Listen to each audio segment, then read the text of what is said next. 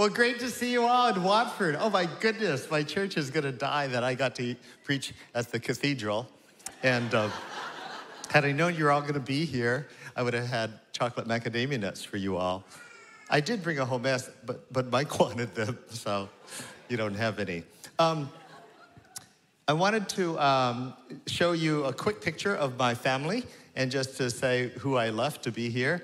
And uh, Quinn is on the bottom left, your left, and he was an intern here for a year, uh, traveling with Mike.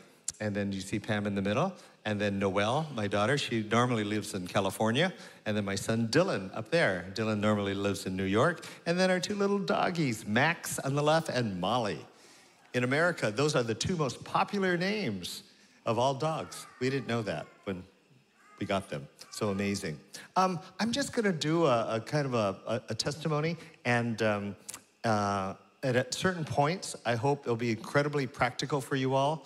And my desire is that you'll have a tremendous amount of, of hope uh, through this all. That whatever tough time you're going through, you're going to see that God can be present and you can have tremendous hope. It's been a really hard last two years. And, um, and I know everyone has worked so hard and we've all been set back in a variety of different ways. So I pray that this uh, talk will help. Um, and for me, you know, I wasn't raised in a Christian home. Through my sister, I became a, a Christian, and um, and then uh, went to college. And right after college, I got uh, married, and uh, and then my first job was at a CBS affiliate uh, as a TV news reporter. And then later, as you all say, um, I was a presenter. Uh, we say newscaster or something else, but. Um, Harvey Appleton taught me that term. I had never heard that term. You know Harvey. He's kind of invisible. He's like the rabbit, if you know that story. So, anyway, um, then um, at the end of my time at uh, TV News, I just felt that there was a desire that I wanted to go into ministry as a pastor. And I, everybody's in ministry. If you're in the marketplace, that is your ministry. That's your full time ministry as you minister to the people in your offices, your neighborhoods, your homes. Uh, but some are called to be pastors, to be coaches. Uh, you all kick in the goals, and we are on the sidelines. And uh, so I felt called to be a, a pastor.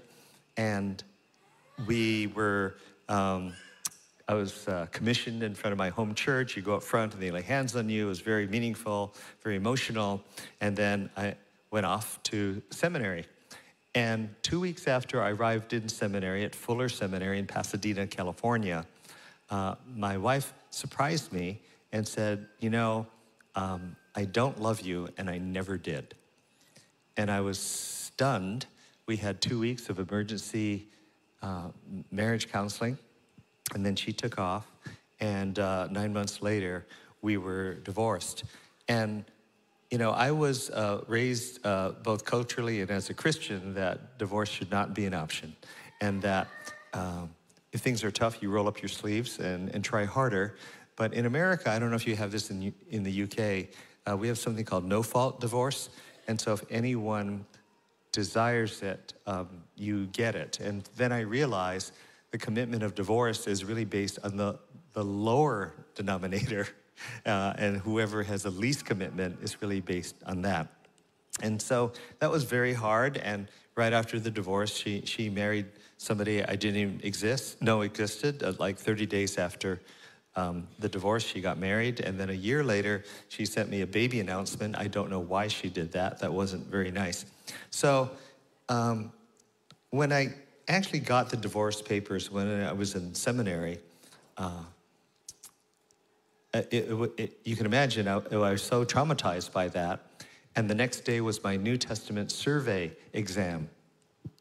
And I flunked it. I totally flunked it. Uh, the exam was very hard. They could pick any book of the New Testament, and you would have to write out the whole outline of that book. And they would pick three books. And I just couldn't remember everything. You know, it was like gospel, they picked John and like, okay, John uh, in the beginning was a word, and then um, let's see, born again, Nicodemus was chapter three, and then let's see, woman at the well was at five or four, was that the pool of Bethesda? And I just couldn't remember, and I, I flunked it, and it was 50% of your grade. And so my time in seminary was actually what I would call the wilderness years. Uh, just as Jesus has 40 days at the beginning of his ministry uh, in the wilderness meeting Satan, I, um, I was a really hard time, but it was a good time in that I felt that if I said to the Lord, if the Bible is going to be true, it has to be true for me and in my situation. And it was a time of tremendous sadness and, and low self esteem. It was so low that I could walk under a closed door. And I just had a lot of doubts about myself. And I had friends who felt I shouldn't be a pastor because um, I went through a divorce. And they were saying very weird and mean things like, well, nobody would trust you with a youth group. I mean, what if you had to drive some girls home at night? what would the parents say? And I thought, wow, like I didn't assault anybody and I went through a divorce that I didn't want and now I'm this horrible person. And but fortunately, along the way, some people really mentored me in my times of suffering. And one was a woman named Ada Lum, who worked a lot in England uh, with the International Fellowship of Evangelical Students, and she was very close to InterVarsity.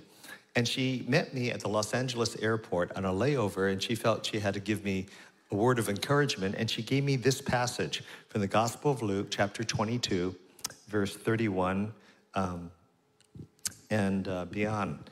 And it says this uh, Simon is the Apostle Peter. Uh, Simon, Simon, listen. Satan has demanded to sift all of you like wheat. And I thought, Wow, what a metaphor. You know, my mom years ago would have this sifter as a metal can, and you put flour in it, and you turn a crank, and these metal bars would turn and push the flour through the metal grids. And all of us, especially in the last two years, there have been certain grids that we feel our soul has been pushed through, and, and maybe our, our spiritual hearts and limbs have been torn apart. And Satan is desiring to sift us like wheat.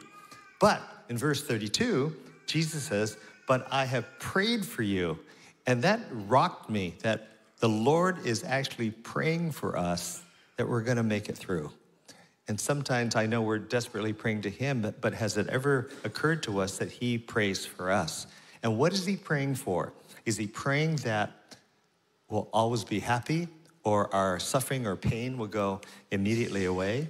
He's praying, says this, that your faith may not fail.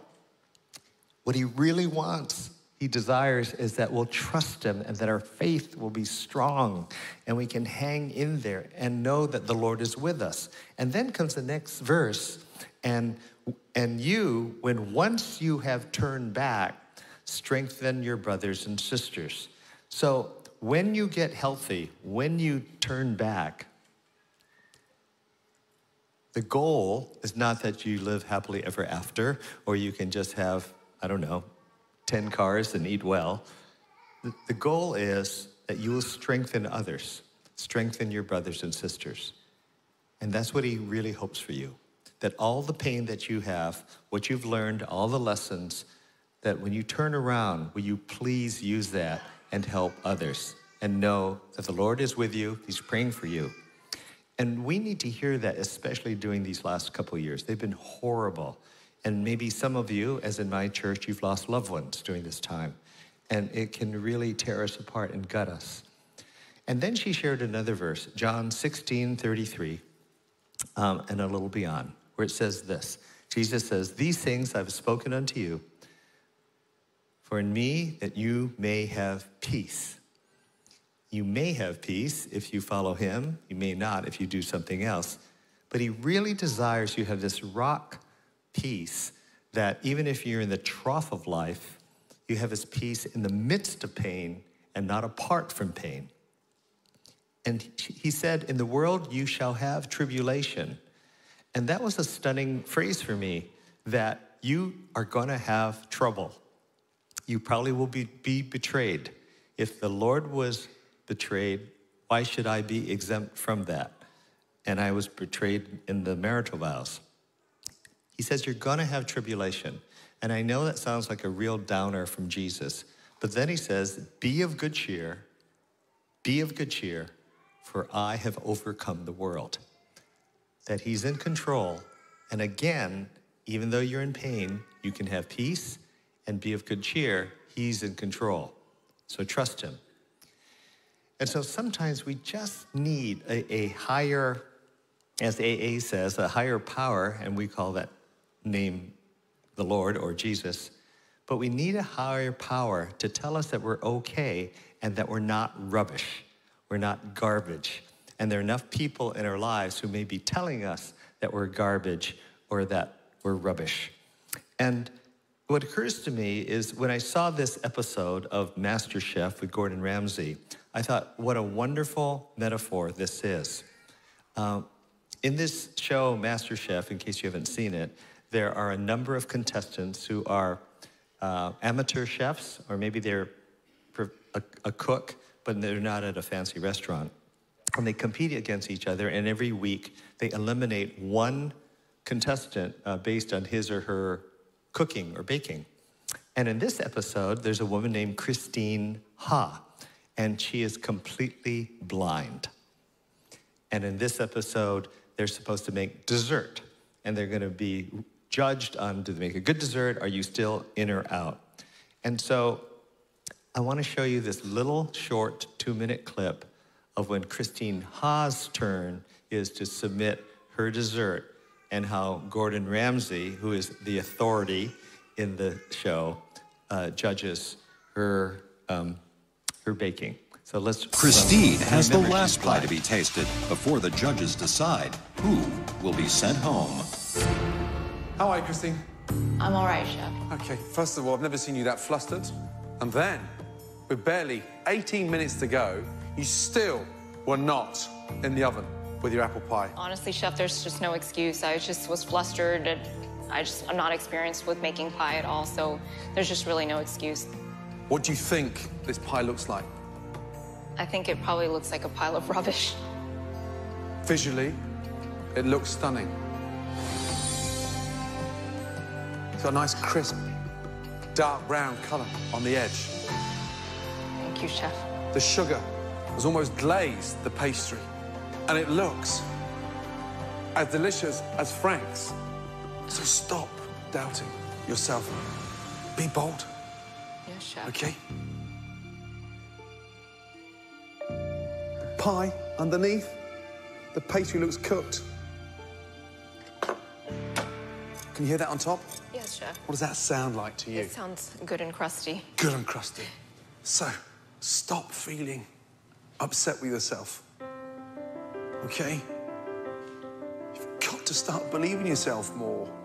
Okay? Come on. Come on. Right. Hear that? Yes, Chef. There's not a soggy patch on there. That's all the way around. Okay? Can you hear that? On the balcony, you can hear that, right? Yes, yes, yes.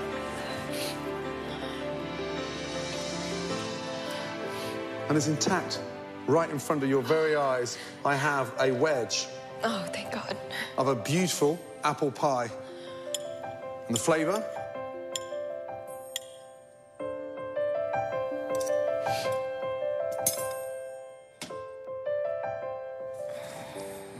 The flavour's amazing okay?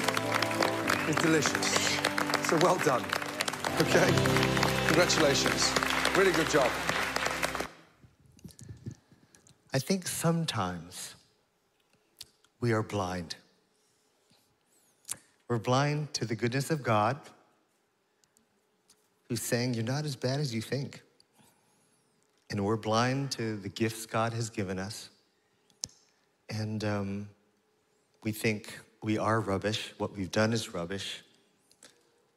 Or, like with me, told Dan, you should never become a pastor because maybe in God's eyes, you're rubbish because you've sinned. The amazing thing is, spoiler alert, since it's a very old episode, you go through like 12 shows, and in the end, Christine Ha wins. She is the master chef. So, um, went through, uh, I actually went to film school after at USC after uh, seminary because, again, it was a lingering thought. You shouldn't be a pastor. I'll go into filming because TV was my background. And then somehow in my last year of film school, some friends confronted me and said, You really should be a pastor. And I said, No.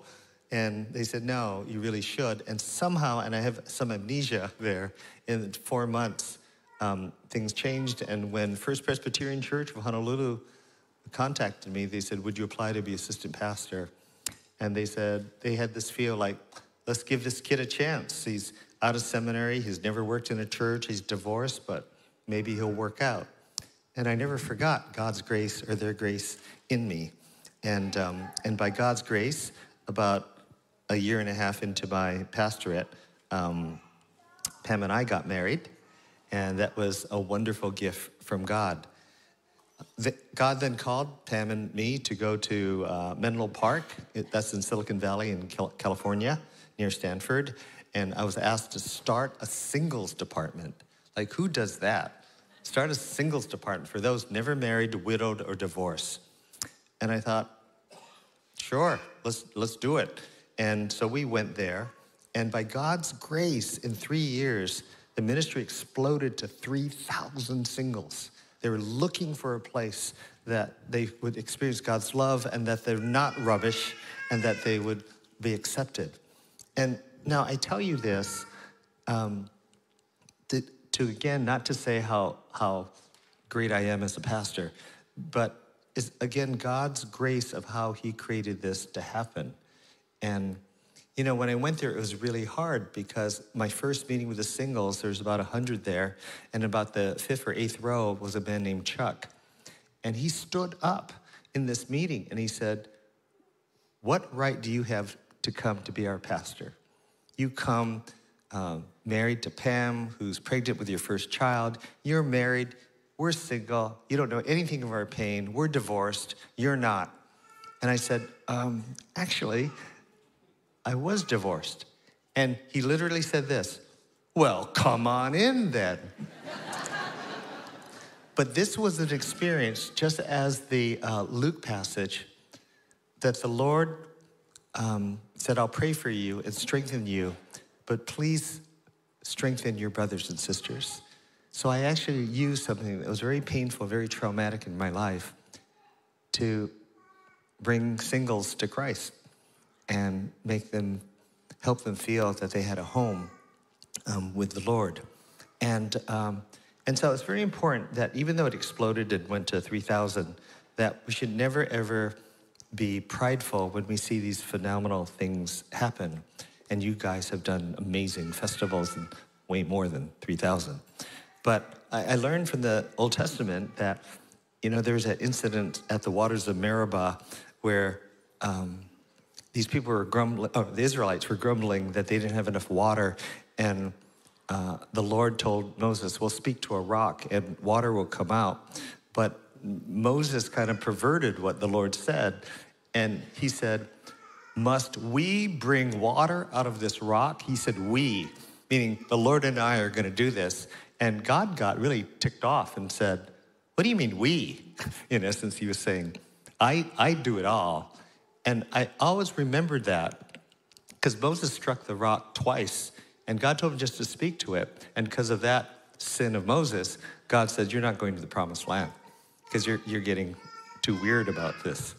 And um, so when we do get prideful, we have to be careful we don't strike the rock twice and see, look what we have, have done. Um, so don't hit the rock twice. I mean, Will Smith only hit a rock once. Such a bad joke, Mike. I told you it wouldn't work. then another sadness hit me. My father died unexpectedly, and I actually left the pastorate. I didn't know if I'd ever become a pastor. I flew back to Hawaii to help my mom and Pam and I flew back and we worked full time for Hawaiian Islands Ministries, which we call HIM for short. And it's basically a ministry to train church leaders and create a base for renewal or revival in the islands. And that's the ministry that Andy and Mike and Tom have been uh, so strong in and helping us create this environment uh, for Hawaii. And, uh, and then um, the Lord called me to be senior pastor at First Presbyterian Church. And um, come August, that will be my 28th anniversary of being senior pastor. I started when I was two, and it's just amazing that, that that's happened. And again, it's God's grace. I'm super happy at that church, and we saw some growth. Um, but I realized now that as a senior pastor, I was really dense. And you may look back at your life and just see amazingly dense, stupid, dumb things that you have done. And now you realize, oh my God, why did I do that? I mean, I didn't even get Alpha. I didn't get the Alpha course. Some guy named Nicky Gumbel, his wife Pippa, came to our church. And Nicky and Sila Lee and, um, um, what is his name? Ken Costa? They all flew in. They're like the top, top leaders of Alpha, and they did the presentation, and I didn't get it. And, um, and then Compassion International, um, people wanted us to uh, start their program at our church, and I thought there's so many human relief organizations, why them? And they want to release children in poverty in Jesus' name, you sponsor kids. And um, but see, today for Alpha, we're one of the Alpha Hub churches in which we train not only our church, but other leaders of how to run Alpha. And in fact, last month we had like 300 involved in Alpha at our church. And at Compassion International, we've now become, um, we've helped create this movement in Hawaii. And, um, and the Lord has uh, allowed this to happen that we are, Hawaii is the top children's sponsor per capita in all of the United States, except for Colorado, where the headquarters is of, of Compassion. And I don't know how that happened. And, and then, then the third dumb thing was the charismatic theology. I, um, I didn't realize it, but it turned out I was actually a cessationist where I felt healing ended with Jesus and the apostles. And because I, I just watched too much TV of TV evangelists who would say outrageous things, and I just didn't trust them. I thought they were charlatans. And when people would jump out of the wheelchair, I thought, no, they were probably well before. And when a certain one would wave his hand, like hundreds would fall down, and I just thought, no, no, can't, that can't be. And then um, one part of our campus is kind of pretty, and this TV evangelist wanted to record his show and use our campus as the background. And then I heard him say, while I was standing in the back, that you know, the Lord has just told me, you widows out there, um, if you give me $5,000 now, you will be blessed and you'll get healed. And I was like, that's it. You know, we're not going to have this guy again. And I actually talked to the producer and said, you can't do that. Um, of course, I have such a heart for widows, being a former singles pastor. So it was just not cool. And what's embarrassing as a pastor, it meant that when I went to hospitals and prayed for people, I didn't expect them to get healed. I just thought my presence would comfort them. I, I was like really messed up in my brain. And so one of the reasons I'm so slow in understanding God is I get the message from God all mixed up. I recall once I was in another country traveling with Pam and our kids, and I was in one room with my teenage son Dylan, and she was in another room with the other kids. And it was 10:30 at night, and it was I was in bed sleeping, and suddenly the phone rings, and this man says, um, we have a message for you. And I'm, you know, I'm in a foreign country, and I just said, I, I would like my message, um, but you need to speak in English. I need it in English. And the person hangs up on me, like so irritating. And, uh, and then five minutes later, again, the phone rings, and I'm also smelling smoke, and I'm thinking, is there a fire? Or maybe it's just somebody smoking in the hallways. And the person says on the phone, We have a message for you. And I said, I want my message. I, want it now, but I need it in English. And he hangs up on me. So exasperating. And so I actually got up, opened the door of the hallway to look out to see, is there a fire? And um, nothing's happening there. So I shut the door, go back to bed. And like 10 minutes later, the phone rings again, and the man says, We have a message for you. And, and then I get really upset, trying to be pastoral, raise my voice a, lit, a little bit. I said, Look, I would like my message. I want it now, and I want it in English. And he hangs up on me. ah. So I go back to bed. And then there's a knock on the door. I thought, oh my Lord, there is a fire. So I run to the door, open up the door, and there's this pretty young lady. And she said, Did you call me? And I said, No. And she walks into my room, and I'm thinking, for the sake of the girl, you shouldn't walk into strangers' rooms. It's not safe. And she's really close to me, and I'm thinking, you know, this culture's interpersonal space is like way too close. And she said, You called for me. And then it hit me when she gave me this kind of sexy, come hither look like, oh my God, this is why you're in my room. I said, no, no, I didn't call you. And then she looked at my teenage son sleeping in the next bed. He goes, he called me. I said, no, he didn't call you either. So thank you. Why don't you like head on out of the door? And she goes out. And then the phone rings again. And this is my tour guide, our tour guide. And he says, um, Mr. Chun, um, you didn't answer your phone tonight, did you? I go, yeah. And he says, very, very bad, very, very bad. I go, why? He goes, he says, what happens is these women come inside and get a hotel room inside the hotel so they have access to the phone machine, uh, phone system. And they're actually what we call comfort women, but they are there to um, service you in a sexual way. I said, oh man. So yeah, I, I did let her in, but she's gone now. And then it hit me. They weren't saying message, they were saying massage. and I was saying, I want it, I want it now, and I want it in English. So they were taking their time trying to find a woman who could speak English to give me a massage and service me. So, one of the high points takeaways from this sermon is don't let the massage of the world get mixed up with the message of the word. Okay, then something else happened that was very actually traumatizing for me is that my mom got lung cancer and they discovered it in 2000 and it spread to her bones all over her body and her back and back then in 2000 once cancer goes into the bone, there was no medicine to take it out of the bone. And the oncologist said she has months, maybe four months to live. And so I prayed, the church prayed, many people prayed. And um, let me show you what it looked like. There's a bone scan. And, and so everywhere that's dark, that's the cancer in my mom's body. See, up in her brain area, down the back. I mean, it is ribs, it's all over. Well, we prayed and prayed and prayed. And then in 2002 is this bone scan. It's gone, except for the ink went into the wrists and some of the bladder area where the ink came out, but it was all completely gone. And you know, sometimes people say, "Well, Dan, there's these healing stories, but there's no medical proof." Well, this was it. And even two of the radiologists who are not Christian, they said, "This is a miracle we have never, ever seen this happen before. Um, and then uh, in 2002, also this year, we had a conference in California, and um, it was the HIM conference, Hawaiian Islands Ministries. And in our conferences, they're ecumenical, and so we have everybody present teaching. So the charismatics can do their stuff on healing and everything, and, and others do their thing.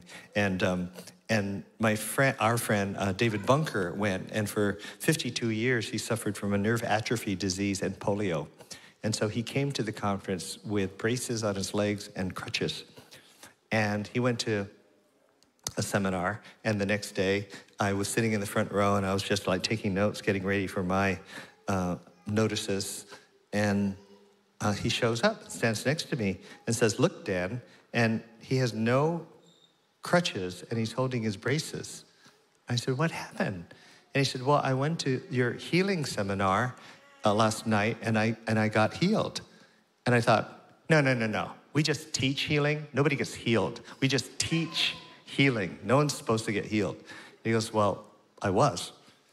And also was a friend's sister who had a bad back from 17 years of painful suffering due to a car accident, and she got instantly healed too. And so that really threw me. And I trusted these people, and I've known David for 17 years, so I knew he wasn't fake. So when I came back, I came out of my charismatic closet and told my congregation that, you know what, I, I do believe in healing now. And and after that sermon, three days later, a woman named Jean Hood called me and said, Hey, Dan, just want you to know I've been deaf in my right ear for 12 years. And uh, just before you ended your sermon, um, I got healed. It was an email. Just thought you wanted to know. That was her last line. Just wanted to know. So I called her up and said, Jean, what happened? She goes, I don't know. Like I thought the sound man slipped on the on the sound knob and made it really loud. And she said, second, when I went to the lanai, I thought, why is everybody speaking so loud? And when I got into my VW bug, my daughter, 14-year-old daughter on my right side, I could hear her. And I didn't have to turn the radio up really loud to get to, you know, the, the good ear. And then I thought, what did I say? And then that night at a men's Bible study, it hit me. I closed my sermon with, with the verse of Jesus talking to the friends of John the Baptist, who, and he said, Go and tell him what you've seen and heard that the blind see, the lame walk, the lepers are cleansed, the deaf hear, the dead are raised to life, and then six, good news is preached to the poor. I counted back three sentences, and somehow when I said the deaf hear, the Lord used that time to heal Jean's ear. So I told the church, okay, we're going to have a healing service uh, next month. Um, never done it, don't know what I'm doing. Um, and we, I picked the fellowship hall, which holds about 225. I didn't want to put in the sanctuary 500 because I didn't know what I was doing.